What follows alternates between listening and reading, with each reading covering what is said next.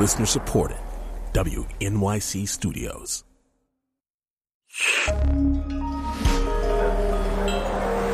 Listener supported. WNYC Studios. Hey, I'm PJ Vogt. And I'm Alex Goldman. Since we started this podcast, a surprising amount of people have been asking us what TLDR means. Well, I guess it's not surprising per se. we never explained it. But we're here to explain it a little more fully. Yeah, it should only take us half an hour.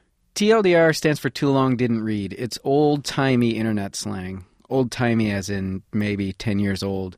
The idea is that if you read an article that was incredibly boring or long or arcane, you could write TLDR at the bottom as sort of an insult. Or it didn't have to be an insult. Like if somebody wrote a really long post, they might even say on their own thing, TLDR, and then they would have sort of a synopsis of the salient points. I think that's what we were attempting to do with this podcast was make something that sort of touched on the salient points of what interests us on the internet. And I don't know, how are we doing, PJ? Oh, we're doing great. We're doing so great that this week, after two months of making the podcast, we've decided to do a clip show. Ugh, a clip show. What makes you think we've deserved a clip show? We don't, but we wanted to make something where it's like, here's a bunch of the ones that we are proud of and we like. And if someone hasn't gotten a chance to check us out, or if you're trying to convert one of your friends, uh, this would be like a good sort of showcase for, for what we One do. of us. One of us. One of us. Creepy. There's also a little bit of housekeeping. You want to do the housekeeping, Alex? Yeah, after this episode, we're going to go bi weekly, meaning every other week, not twice a week. Not forever, but we're trying to do some quality control. I'm still working on On the Media full time, and PJ is working on the TLDR blog full time.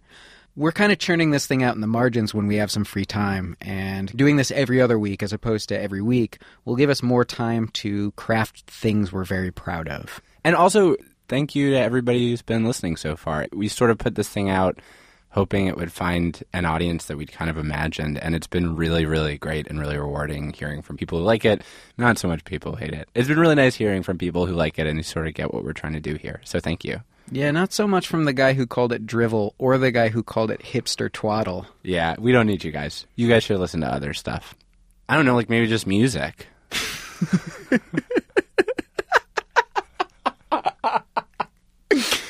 Hey, have you guys heard The Boys Are Back in Town? That song rules. You should just listen to that. Yeah, it rocks. So, without further ado, here are four solid episodes of TLDR. Just gems.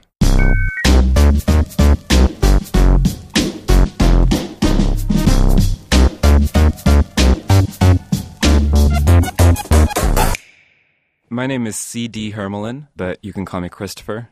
And uh, I am the typewriter guy. Or, no, I hate that. Christopher Hermelin moved to New York last summer to attend the new school. With no job and not much to do, he started a project he calls the Roving Typist.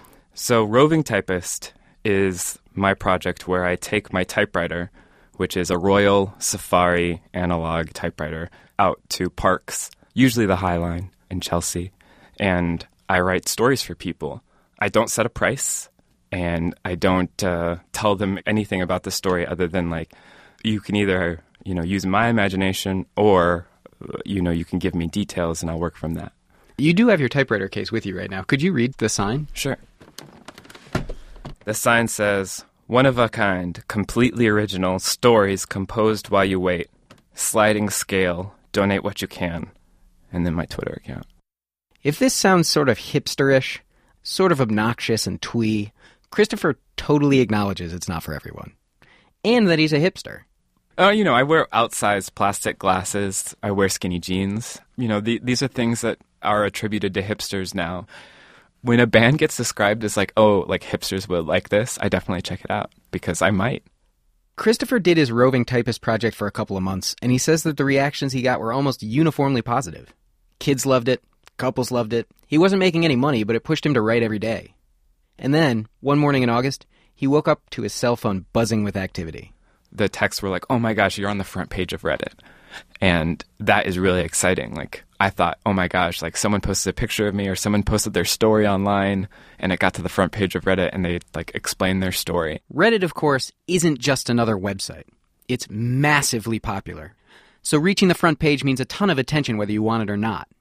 And there it was a picture of Christopher and his typewriter with the sentence, spotted on the High Line. The comments were not encouraging. I don't know, man. You know, I see an attention whore just looking for attention. As somebody who grew up using typewriters, it is not a good tool for typing anymore. I don't know why anyone is defending this guy. It's clear he's doing it for attention. Yeah, when I look at this guy, I see something like Kim Kardashian, except with worse fashion sense. Hipster or not, it's f***ing dumb. Sorry to judge, but, you know, it's obviously what's the problem here. The picture didn't have my sign, which is taped to my typewriter case, which tells people what I'm doing. So all people saw was me holding the typewriter.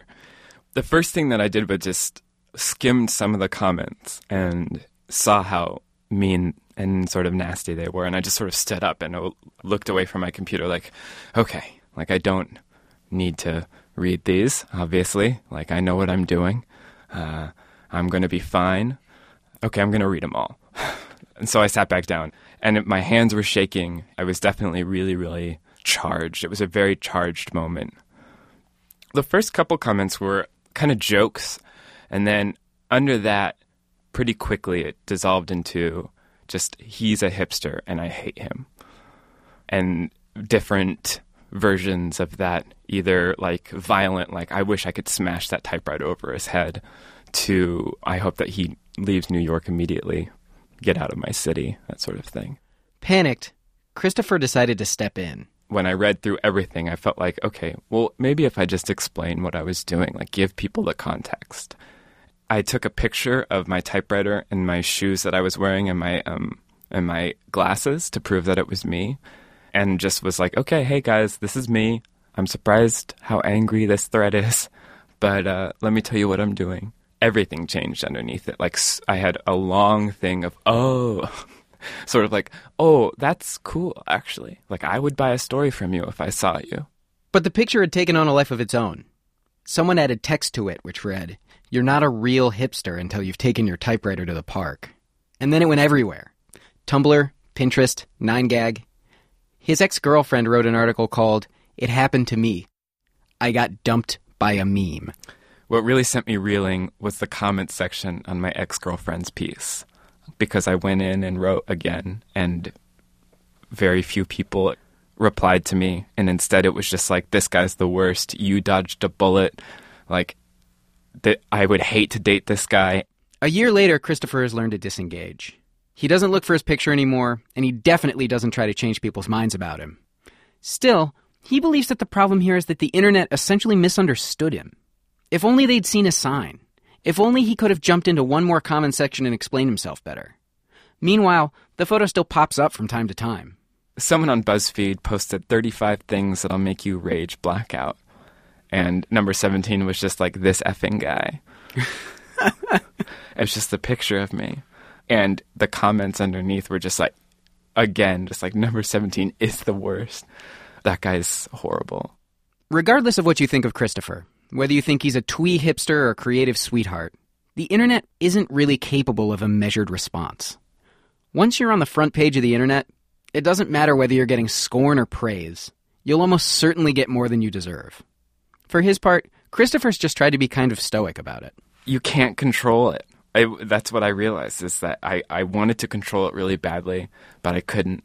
And uh, it was really hard to let go, and I still probably haven't it's something that I'm trying to figure out is how I still feel about it because great things have come from it. Like I'm sitting in a booth with you talking about this project now just because of all these things that happened. So I think that the experience is mostly positive with cyberbullying thrown in. Christopher Hermelin can be found at rovingtypist.com. He wrote about living in the maelstrom for the Awl.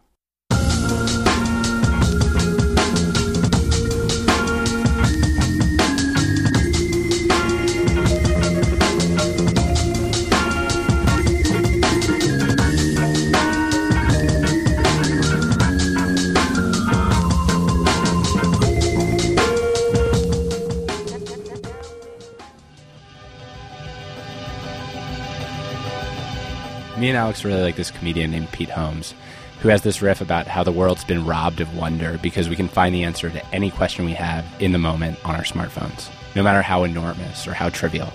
Listen to me. There was a time, and I don't mean to get all Andy Rooney on you, but there was a time that if you didn't know where Tom Petty was from, you just didn't know.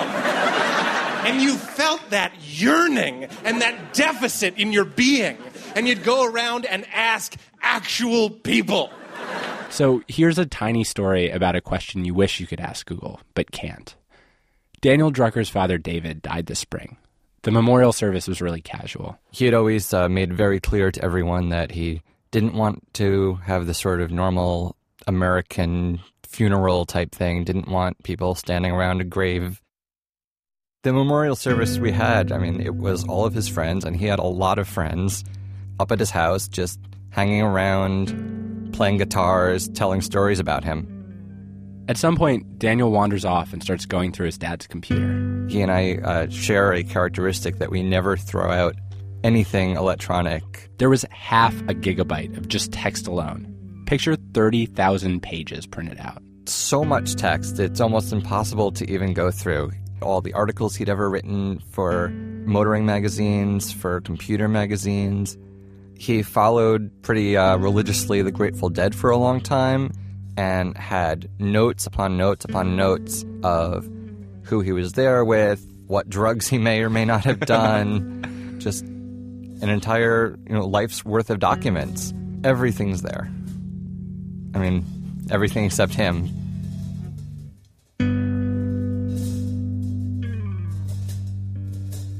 But among a life's worth of columns and lists and old emails and spreadsheets, Daniel found this mystery file. It was sort of in the, like a top level directory and it just called jokes.txt. Jokes.txt wasn't filled with jokes. It was something more cryptic and frustrating. Nonsensical sentence fragments. Ghost code. I'm going to have to numb those. They were punchlines. Jokes without setups. Nice tits, where do you want these blinds? More ducks.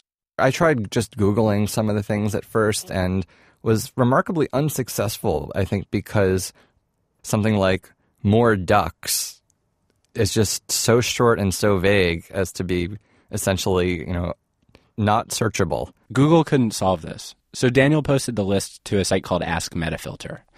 It's a place where you can post the kinds of questions that the internet shouldn't be able to answer, and then people answer them. Recent popular questions. How can I get more snail mail sent to my five year old? What should I, a busty woman, wear with skirts? Who's the female equivalent of Tycho Brahe? So Daniel asked, and pretty much immediately the setups poured in. Here's more ducks. You ever look up at the sky and uh, you know you see a, one of those V formations of ducks? You know why it is that one of the sides of that V is longer? Why? There's more ducks on that side. All of these jokes were firmly in the dad humor genre. Priests, ministers, rabbis, Lorena Bobbitt. A lot of people walking into a lot of bars. In four hours, they had 30 of the 31 jokes solved. The responses all start out with heartfelt condolences. I am I'm so, so sorry, sorry, for your loss. That then quickly pivot to stories about horny ghosts or dying Frenchmen. A woman walks into a bar with a duck under her arm. You've actually slept with a ghost? Oh, the guy says. Ghost? I thought you said goat. So he sticks his face in between them, presses them against his head, and then moving his face side to side says, a num num num num num num num num num.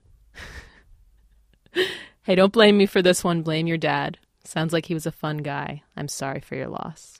It's so funny. It's like what you described about your dad that he didn't want to have like a like a sad memorial. Like this seems like the kind of thing he would have wanted to leave you. Yeah, definitely. Can I tell you another of my favorites? Oh, please. It's the second resurrection of Christ. He wants to take in some fishing. So he gets his friend Moses and they head up to Minnesota to fish. They're going to rent a canoe when Moses says, Hey, wait a minute, Jesus, can't you just walk on water? Why not just walk out there? So Jesus steps onto the lake and falls knee deep in water. And Moses says, Well, uh, maybe you need a head start or something. Why not go to the end of the dock and try? So Jesus steps off the end of the dock, and up to his waist. Moses says, Huh, this is interesting. Well, get into the state of mind you were in. So Jesus psychs himself up, steps out, drowns in the lake again. Jesus is just really upset about this. He doesn't see what's going wrong. Moses stares at him and says, Wait a minute. I got it. I know what's wrong.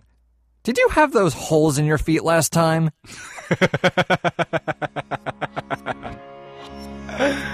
I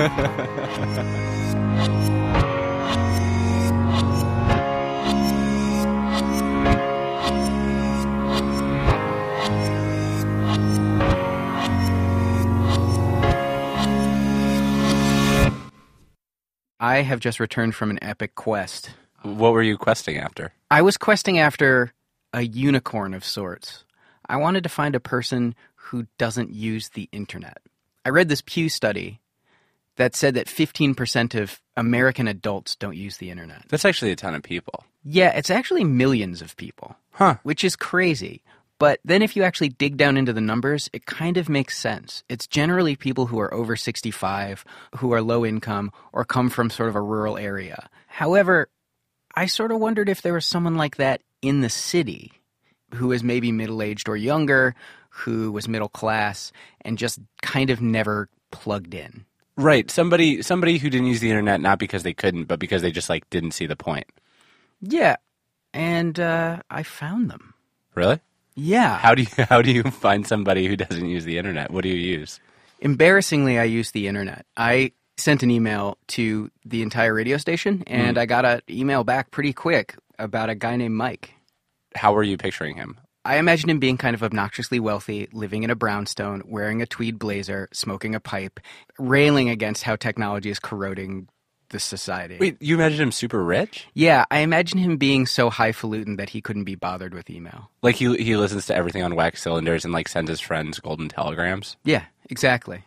Um, so what's he like? Uh, my name is Mike Halkias. I own a restaurant in uh, Brooklyn, New York. Little diner. He was a really nice 50 something guy. He moved here from Montreal. He loves Led Zeppelin. He has a mural of the band painted on the back of his diner. And he just owns a business where he never had to use a computer. Everything is cash for me. I have a cash business. Cash goes into the register. I pay cash everything. Also, it doesn't hurt that he's about the nicest person in the world. People seem to really want to do him favors anytime he needs to use the internet.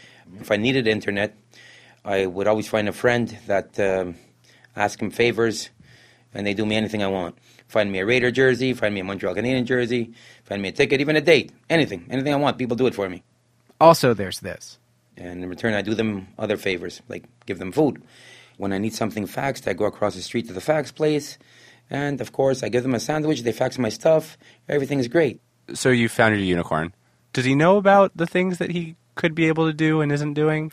Actually, in spite of my assumptions that he would be proud not to use the internet and find it to be a distasteful accoutrement of modern society, he was really embarrassed that he doesn't use it. My six-year-old nephew, he knows more about the computer than uh, than I. He knows how to get in. He knows how to play his music. He knows how to play his cartoons. He knows how to play his games. I have no idea how to do that. I feel stupid. That's what it is. I, and I don't want to feel stupid anymore. So did you help him? Well, I asked him to come down to the station and sit down in front of a computer with me so I could just sort of see what he was interested in and see if I could direct him toward all the wonderful things on the internet that he would like. You're a salesperson for the idea of going online. Yeah, I wanted to provide sort of an interactive infomercial for interactivity. So what do I mean, I'm trying to think where I'd even what do you show him? Well, the first thing I tried showing him since he's such a huge Zep fan was Pandora. It's like a program that allows you to pick an artist you like and it'll try and find artists based on the one that you like. So you could conceivably just do this forever. It's like listening to the radio kind of, except you get to tell it that you don't want to hear certain kinds of songs. So it's pretty great. He sounds like he's being really polite, but he doesn't sound interested. Well, you know, I mean, he's a big enough Zepp fan that he painted a mural of them on the back of his diner. So I think that if he wants to listen to music, he'll probably listen to the Led Zeppelin discography, which I'm sure he already has in some kind of hard copy format. I don't think he needs Pandora to be recommending to him CCR or The Doors. He's heard of those bands. I'm pretty sure he's familiar with them.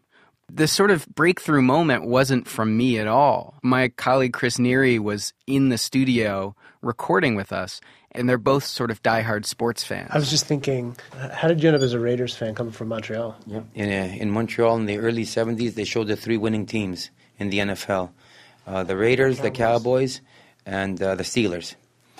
Well, I had to be a, a man, so I chose the Raiders.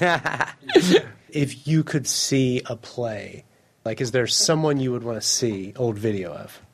1983, the Super Bowl.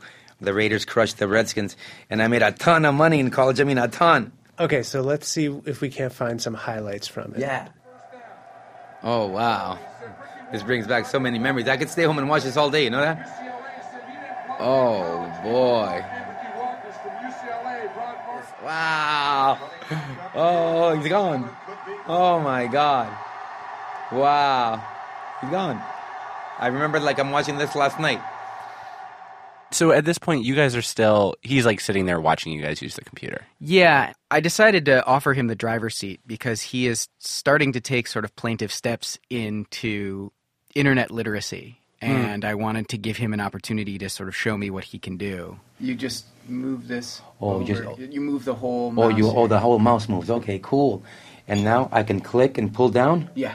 Click, and then I I scroll down, right? Mm-hmm. It sounds like he's having kind of a hard time. He is. In fact, he was actually holding the mouse at this point with both hands. And I think that he was used to having a trackball and didn't understand that you actually had to move the whole object to get the cursor to move. But the surprising thing was that he didn't really know how to search Google. If you go ahead and take this and move it up to right here, Okay.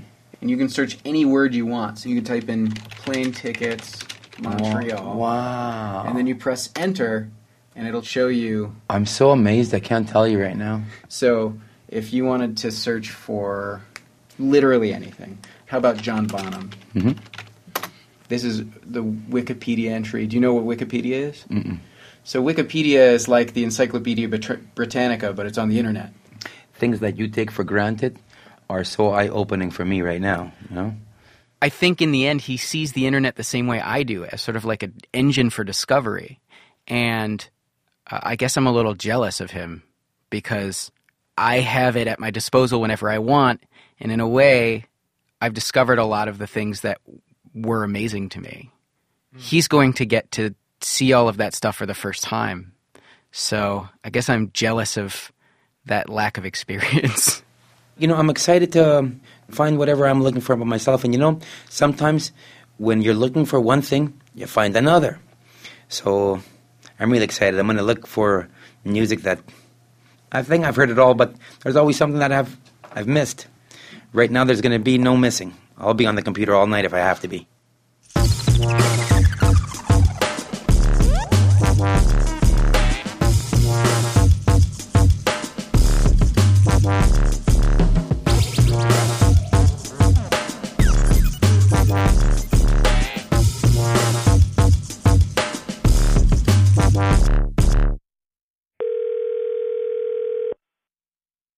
Alex, who are we calling? Calling my dad. I want to talk to him about Mnet. Hello, Father, son. How you doing? I'm all right. Okay, so what's Mnet? Well, before the internet, as you probably know, it existed with the visual interface, World Wide Web. There were mostly local bulletin boards, which people would dial up to. So in like 1991 or 1992, I started dialing up to this bulletin board in Ann Arbor called Mnet.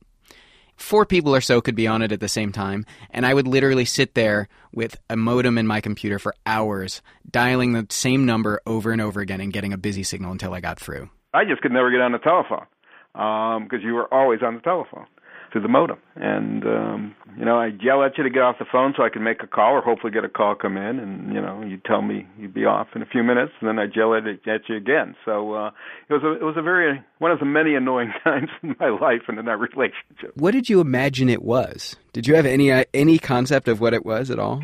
you know, I just assumed that since it was MNet, I thought it was students at the University of Michigan and uh, that you were chatting with, you know, so I assumed it was intellectual or scientific. What would I have been talking to university students about as like a 13 year old? you know, I had no idea. but it wasn't a time where you were concerned about the internet. It was so new. Okay, wait, Alex. I understand that your dad was pretty hands off about your childhood. That explains a lot. I still don't think I understand what Mnet was. Think of it as like a text only version of the internet you understand today. It had chat rooms, but instead of being called chat rooms, they were called party. Okay. It had forums, but instead of being called forums, they were called conferences. And it even had cybersex, but back then we called it hot chat. Hot chat? Well, the internet hadn't really segregated into like websites about mechanics or websites about video games yet. It was more based on geography. The closer you were to a BBS meant that you didn't have to dial long distance to get into it. So pretty much everyone was there. There were people who were there to hook up, to hack, to chat. There were adults and there were teenagers, there were college students, there were kids.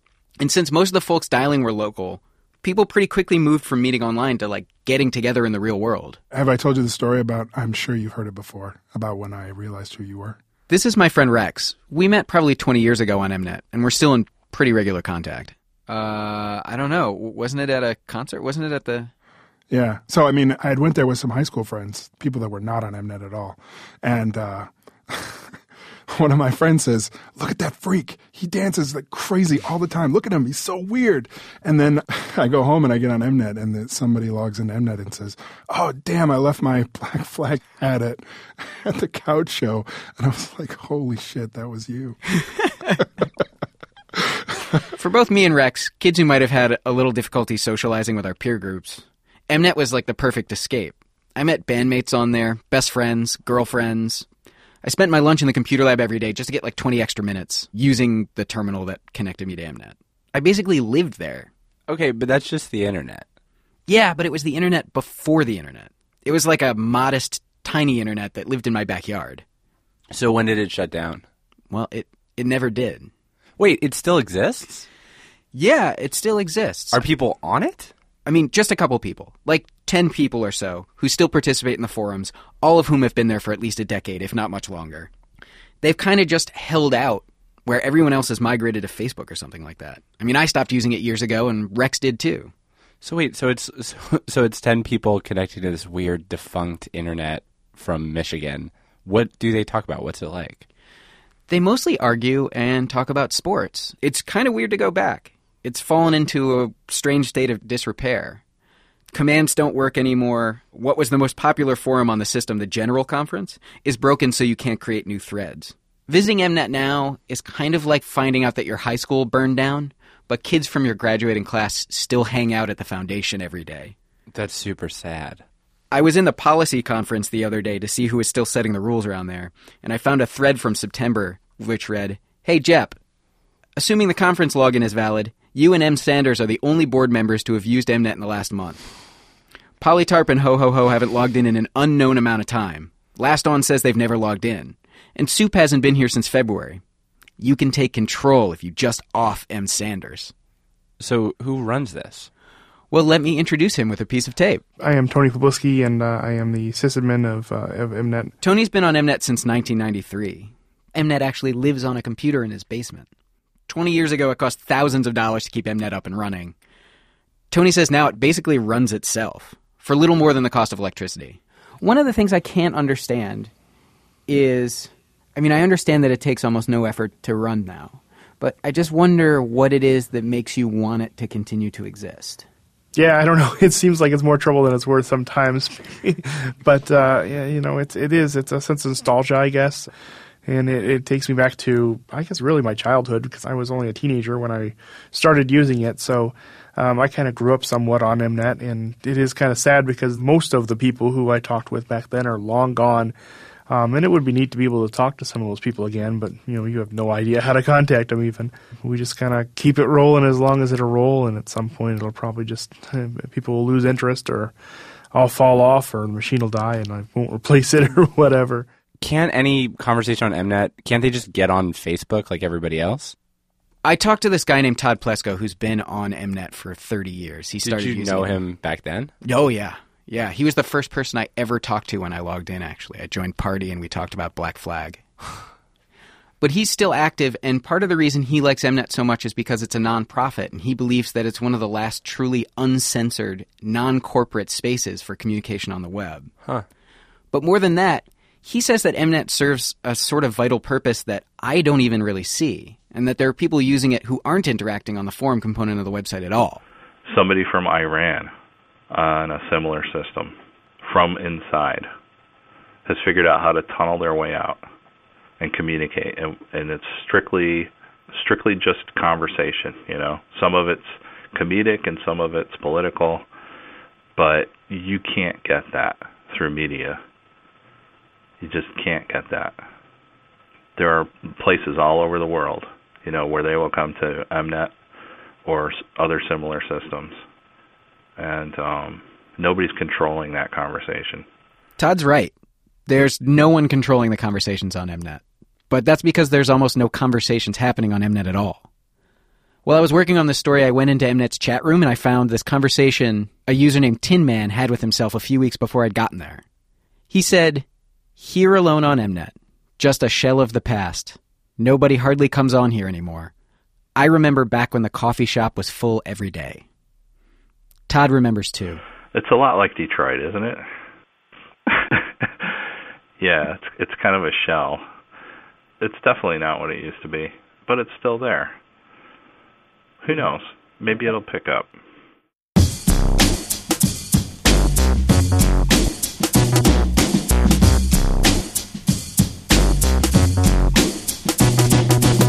TLDR is produced by me, PJ Vogt. And me, Alex Goldman. Our executive producer is Kat Rogers. Our engineer is Andrew Dunn. Our theme song is by the illustrious and mysterious Breakmaster Cylinder. Our show may be going bi weekly for the time being, but PJ updates our blog every day at tldr.onthemedia.org. And we're on Twitter at TLDR. And we are TLDR. We are TLDR.